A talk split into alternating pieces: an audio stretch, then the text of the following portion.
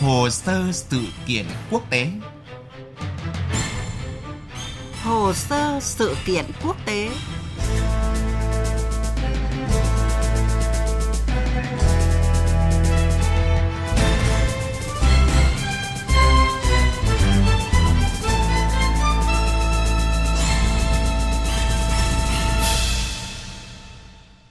Kính chào quý vị và các bạn. Mới đây, chính phủ các nước thành viên Liên minh châu Âu EU và Nghị viện châu Âu EP đã đạt được đồng thuận về ngân sách thường niên cho năm 2021.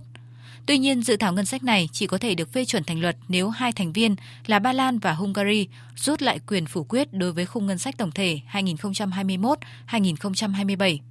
Trước nguy cơ bế tắc kéo dài, có khả năng EU sẽ loại hai nước này ra khỏi kế hoạch phục hồi kinh tế nếu tiếp tục có các động thái chống lại nỗ lực của khối. Tuy nhiên, trong bối cảnh châu Âu đang đối diện hàng loạt thách thức, đặc biệt là vấn đề đoàn kết nội khối, đâu sẽ là lựa chọn của giới chức EU. Hồ sơ sự kiện hôm nay sẽ thông tin cụ thể cùng quý vị. Trước hết sẽ là những diễn biến chính những ngày qua. Ngày 6 tháng 12, Bộ trưởng phụ trách các vấn đề châu Âu của Pháp Clément Bonner cho biết, kế hoạch ngân sách và khói phục hồi kinh tế của Liên minh châu Âu có tổng trị giá khoảng 1.800 tỷ euro, vốn được các nhà lãnh đạo của Liên minh châu Âu thống nhất hồi tháng 7, đang rơi vào bế tắc.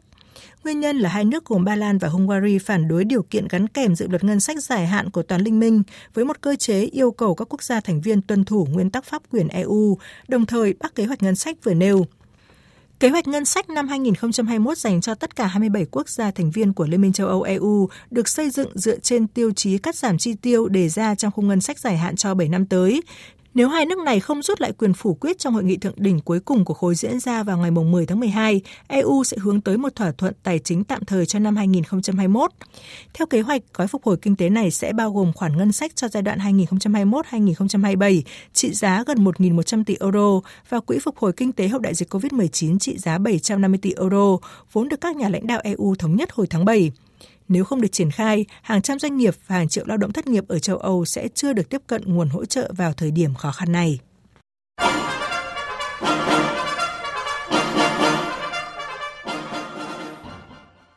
Thưa quý vị, trước hàng loạt nguy cơ nếu gói phục hồi kinh tế này rơi vào bế tắc và không thể triển khai, hàng loạt ý kiến đã đề xuất cho rằng có thể loại bỏ hai nước đi ngược lại quyết định của cả khối là Ba Lan và Hungary. Sau đây là một số ý kiến đáng chú ý trong giới chức châu Âu. Mời quý vị và các bạn cùng nghe. Bộ trưởng phụ trách các vấn đề châu Âu của Pháp Clément Bonner cho biết, mặc dù đây là vấn đề phức tạp về pháp lý nhưng hoàn toàn có thể được thực hiện. Ông cũng nhấn mạnh lập trường của EU sẽ không từ bỏ vấn đề này và những quy định về pháp quyền đã được các nước thành viên thông qua. Ông cho biết hai nước thành viên Đông Âu là Ba Lan và Hungary nếu tiếp tục duy trì quyền phủ quyết có thể sẽ mất hàng tỷ euro tài chính liên quan tới gói hỗ trợ này. Liên minh châu Âu EU sẽ thúc đẩy kế hoạch ngân sách và gói phục hồi kinh tế tổng trị giá 1.800 tỷ euro, tương đương 2.140 tỷ đô la Mỹ để khôi phục nền kinh tế vốn bị tác động nặng nề bởi đại dịch Covid-19, ngay cả khi Hungary và Ba Lan tiếp tục phủ quyết. Đây là tuyên bố được ông Paolo Gentiloni, Ủy viên Kinh tế của EU đưa ra trong hội nghị do Viện Nghiên cứu Chính trị Quốc tế và Bộ Ngoại giao Italia tổ chức ngày 4 tháng 12.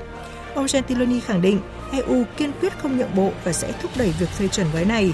Dù bày tỏ quan ngại về việc kế hoạch ngân sách và gói phục hồi kinh tế của EU đang rơi vào bế tắc, nhưng ông Gentiloni cho rằng kế hoạch này sẽ vẫn được thông qua nhờ biện pháp ngoại giao. Cùng quan điểm, ông Guy Verhofstadt, cựu thủ tướng Bỉ và hiện là nghị sĩ châu Âu cũng cho rằng kế hoạch phục hồi kinh tế sẽ không cần đến Hungary và Ba Lan và hai nước này cũng không được hưởng tiền hỗ trợ nếu không thay đổi quan điểm. Đây là lần đầu tiên một quốc gia thành viên phản đối và từ chối nhận tiền hỗ trợ từ ngân sách chung Tôi thấy không còn cách nào khác là phải viện dẫn Điều 326 của Hiệp ước Lisbon. Điều luật này sẽ cho phép 25 nước thành viên còn lại tiếp tục đàm phán tìm ra giải pháp cho quỹ phục hồi kinh tế mà không cần tới Hungary và Ba Lan. Trước đó, Chủ tịch EC Ursula von der Leyen đã cảnh báo Ba Lan và Hungary đang khiến hàng triệu người dân châu Âu phải chịu thiệt hại bằng việc ngăn chặn giải ngân ngân sách EU Bà cho rằng nếu không tán thành các điều kiện hiện nay thì hai nước này có thể đưa vấn đề ra tòa án công lý châu Âu để giải quyết, chứ không phải để hàng triệu người châu Âu rơi vào hoàn cảnh khó khăn. Tuy nhiên, về phần mình, Thủ tướng Hungary Viktor Orbán và người phát ngôn chính phủ Ba Lan Pio Muller mới đây đều tái khẳng định không thay đổi lập trường của mình về kế hoạch ngân sách và gói cứu trợ.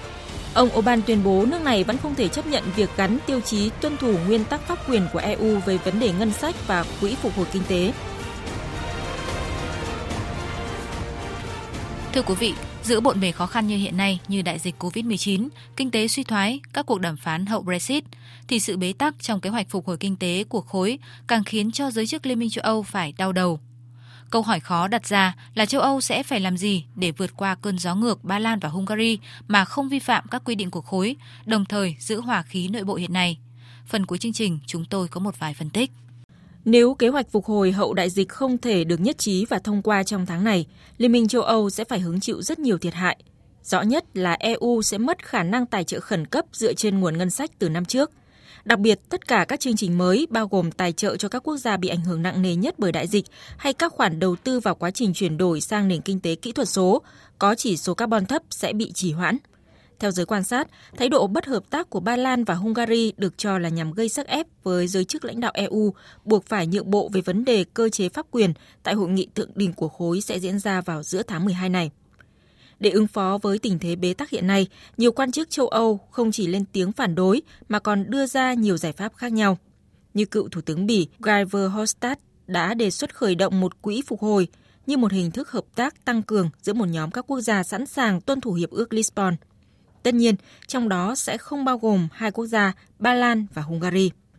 Thủ tướng Hà Lan Mark Rutte cũng đã đề cập khả năng tái lập EU mà không có Hungary và Ba Lan, hoặc thực hiện toàn bộ gói phục hồi kinh tế bên ngoài tất cả các khuôn khổ hiệp ước hiện có của EU, và chỉ thông qua một thỏa thuận giữa 25 quốc gia trong khối. Thực tế đã có tiền lệ như năm 2011 khi sự tồn tại của đồng tiền chung châu Âu đang ở thế đi trên dây. Thủ tướng Anh khi đó là ông Cameron đã phủ quyết một thỏa thuận trên toàn EU nhằm giải quyết cuộc khủng hoảng khu vực đồng euro bằng cách thắt chặt kỷ luật tài khóa. Trước bước đi mạnh mẽ này, chỉ vài tuần sau, các nước EU đã bỏ qua Anh và thông qua một thỏa thuận tài khóa tương tự một hiệp ước liên chính phủ. Lúc đó chỉ có Cộng hòa Séc đứng về phía Anh, còn những nước khác đã ký thỏa thuận với Ủy ban châu Âu cùng tư cách là đơn vị thực thi thỏa thuận. Thế nhưng với vai trò là chủ tịch luân phiên Liên minh châu Âu năm nay, thật khó tưởng tượng rằng Đức sẽ dễ dàng gạt hai nước thành viên này sang một bên trong chiến lược phát triển chung của khối, đặc biệt trong bối cảnh sự đoàn kết trong Liên minh châu Âu đang cần đề cao hơn bao giờ hết trước hàng loạt thách thức như hiện nay. Nhiều ý kiến cho rằng kể từ khi Anh bỏ phiếu rời khỏi khối năm 2016, ưu tiên hàng đầu của Thủ tướng Đức Angela Merkel là kết nối EU lại với nhau. Tuy nhiên, mặt khác, giới chức EU lại cho rằng hai nước Đông Âu này chẳng qua đang thực hiện chiến thuật mặc cả và gây sức ép để được hỗ trợ nhiều ngân sách hơn. Bên cạnh đó, các nước này dường như cũng đang yếu thế khi chính quyền Tổng thống Mỹ Donald Trump được cho là có nhiều điểm chung cũng đang quá bận rộn với chính trường trong nước. Và nếu trong trường hợp ứng cử viên Đảng Dân Chủ Joe Biden được xác nhận đắc cử Tổng thống, có lẽ Ba Lan và Hungary sẽ khó có lựa chọn hợp tác nào tốt hơn EU. Hơn nữa, các cuộc thăm dò dư luận gần đây cho thấy đa số cử tri của cả hai nước này đều đồng ý với nguyên tắc tiền của EU cần phải gắn với điều kiện là tôn trọng pháp quyền, đồng thời ủng hộ mạnh mẽ tư cách thành viên EU.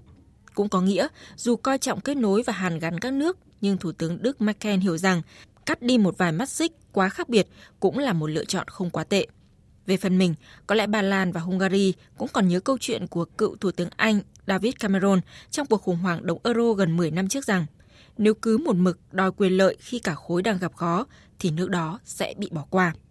Bởi thế vào lúc này, tất cả sẽ cùng chờ đợi kết quả hội nghị thượng đỉnh EU sẽ diễn ra vào giữa tuần này khi mọi nước cờ của các bên sẽ buộc phải ngả bài. Tới đây chương trình hồ sơ sự kiện cũng xin dừng lại. Cảm ơn quý vị và các bạn đã chú ý lắng nghe. Chương trình do biên tập viên Phương Hoa thực hiện.